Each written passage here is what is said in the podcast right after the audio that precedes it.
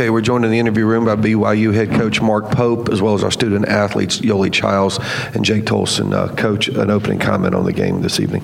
Congratulate to St. Mary's. Uh, Randy is a, is a heck of a coach, um, and he's developed a great program, and uh, you know he's. Um, and so I'm, I'm, I'm really happy for those guys. Uh, they earned it. They, they, they fought and battled all night long in a tough environment. So proud of them. I'm proud of my guys. Uh, I thought on the defensive end we really, really competed. And St. Mary's did a great job uh, being physical with us and turned up the tempo defensively. We couldn't really respond. But um, I'm, I'm, proud of our guys. I'm excited about the future that lays ahead for us. Uh, and we'll go back home and get to work and get better every single day. And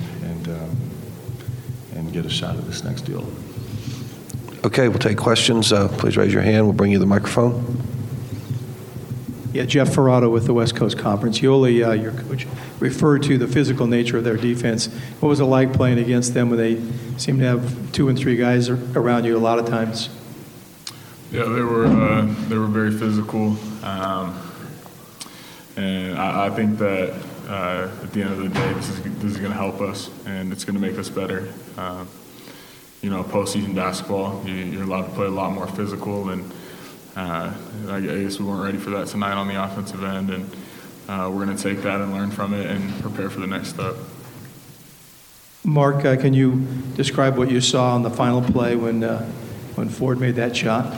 Well, he's a really talented player, and, and uh, you know he got downhill and, and, and stopped on a dime and collected himself, and AB was guarding him well and, and just got you know just got his balance off backwards a little bit and banged the 17 footer. It's it was it was good defense and better offense. You know, in hindsight, uh, you know maybe schematically I could have uh, you know made some changes. Uh, uh, to, to approach that better, but it's a big time player, made a big time game winning shot.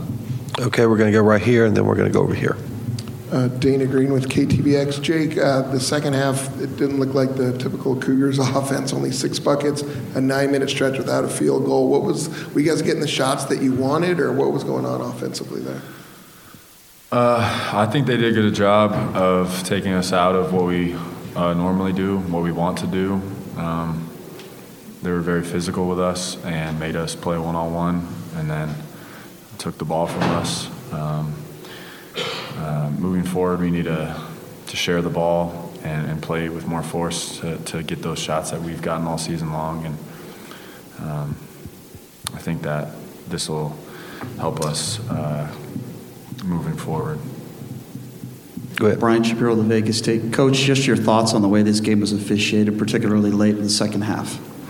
I thought the officials were fine. I mean, they, they were they were consistent. Uh, you know, I thought through the game, you know, clearly um, you know, wish things had gone differently, but um, I appreciate the fact that, that they're letting guys play. Uh, I think it's I think it's a good thing for basketball. I think it was a poor job coaching on my part, having my guys prepared for that, and um, you know we clearly need to make adjustments to, to do that better.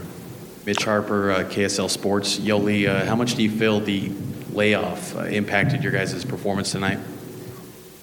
Uh, I don't think that really impacted our performance. I think um, clearly we we just weren't prepared for the, the nature of the game today. Uh, St. Mary's was tougher than us. Uh, they were more physical than us. Um, and, and I think that really got us out of our stuff. And uh, moving forward, we'll play with more force. We'll be more aggressive, and uh, we'll just we'll prepare to uh, move through that contact and uh, get to our spots and, and play the right way. Norma Gonzalez with the Salt Lake Tribune. Coach, how much did it hurt to have that last minute decision to not have Kolby out there? I know he was a little bit sick. And just what went into the decision to start Gavin? Well, Gavin's been, you know, making progress the last several weeks, and he got a good week of practicing, and I thought he actually played well tonight. He really competed, and he was diligent on the defensive end and really helped us in a lot of ways. Um, certainly, we miss the depth that Kolby offers us, but um, you know everybody's banged up at this point in the season, so it's just about rising up and and overcoming that. And, and um, so we'll look forward to getting him back. Hopefully, get Dalton back and have a full team together as we as we try and jump into this tournament. Okay, back here. Coach Adam Mikulich, KUTV Salt Lake City. Uh, you have a mature group of guys who have been together for a long time. How, how will they respond to this when they get back to Provo and start working on playing at least one more basketball game? Well, they've rung the bell every time this year. So, you know, last time we suffered a loss, we, we ran off nine straight with some, some epic wins. And so I, I, I trust this group. I think that it's a player led group. Uh, we have unbelievable leadership, and um, we don't have any choice but to do that now. And um, so it's incredibly disappointing. Uh, it's going to actually hurt more in an hour or two, and it's going to hurt way more tomorrow. And, um, and then, you know, we got to pick ourselves up and and um, jump into this thing. These guys have worked really hard this year, and they've had a spectacular year so far, and, and they've earned themselves an opportunity to play in, in, in this tournament, and and um, and none of them are going to take it lightly. So.